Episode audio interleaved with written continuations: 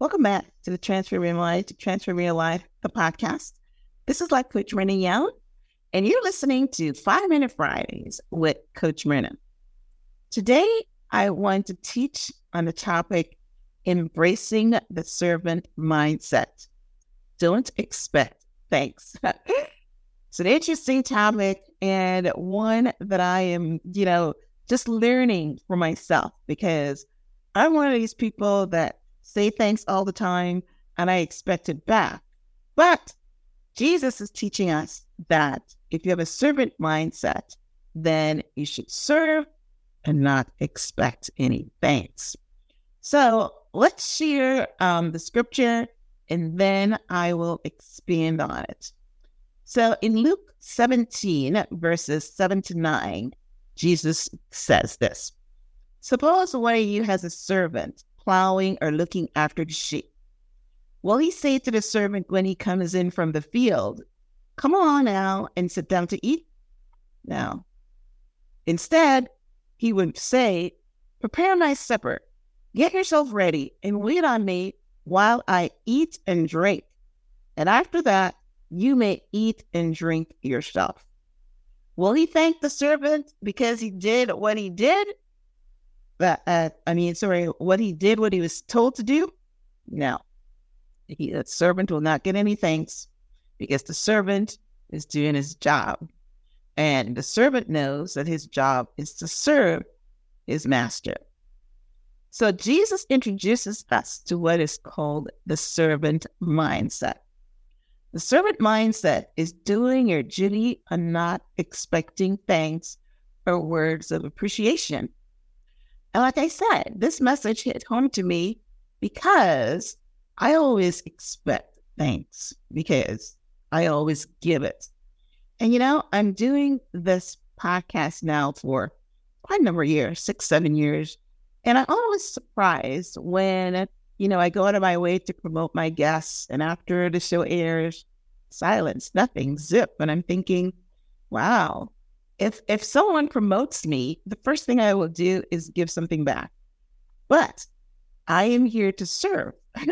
so I'm serving you all every week so that I can help you with my ministry of transforming your mind so that you can transform your life. Because if you're thinking the old ways, then you're not going to get to your highest level.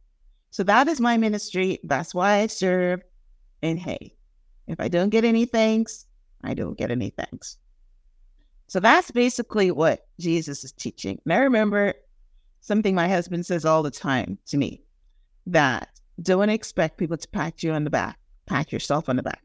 Because, you know, when he was playing football and he go out and he makes a great pass or he makes a great whatever he was doing that he considered itself great. And, the, and then the, the coach didn't say, attaboy, good play or nothing, sooner or later he decides to say to himself, Hey, you know what? That was good work. Don't wait for anybody else to pat you on the back. Pat yourself on the back. That's the same thing. Don't wait for, you know, to get your encouragement by people saying thanks to you. Get your encouragement from the work that you do and the quality of the work that you do. So that's how I have transformed my mindset to a servant mindset. When we do our duty, just like the servant who worked all day in the fields and then had to prepare his master's meal and serve him while he ate, and when his master has no more need for him, then he fixes himself something to eat. He does this all without being upset that his, his master didn't even say thanks because he's not it, right? I'm pretty sure you guys have had the same experience in your work and your job, you do something good and you're expecting a great review or a raise or I don't know. You know, when I was in the in the um in the workforce, they would always give out like gifts and things like that. You're expecting something and then you get nothing and you're upset. But guess what? You're being paid to do your job. So that is your thanks. So let's explore the concept of having a servant's mindset and how it can positively impact our lives, right? So, the first thing I want to talk about is selfless service. The story in Luke 17 reminds us that true service is rooted in selflessness. A servant mindset is one where we help others not for recognition, but because it's the right thing to do. That's why I do the work that I do, because it's the right thing to do. I want to help you guys to transform your mind from maybe a poverty mindset or what are the other mindsets. And I want to make you get a growth mindset so that you can learn and improve every single day. And now we're talking about a servant mindset where you give and you help others. So, number two is humility and obedience. To have a servant mindset is to practice humility and obedience. Just as the servant follows their master's commands without expecting praise.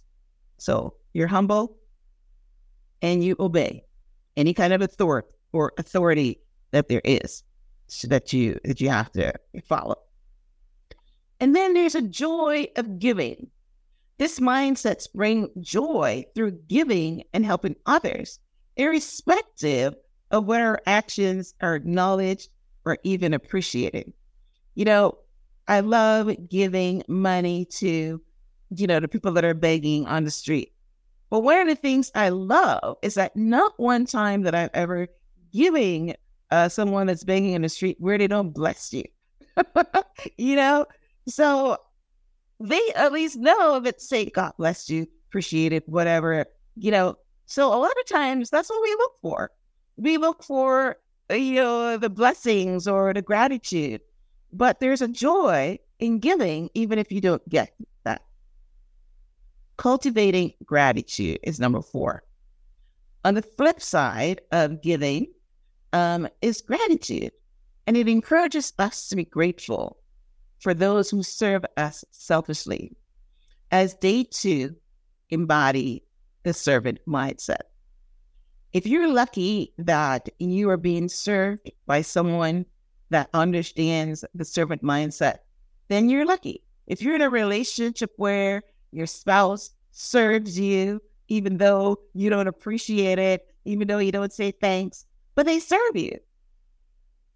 Because, you know, they are selfish, selfless, and they have a servant mindset. So you're on the receiving end of it.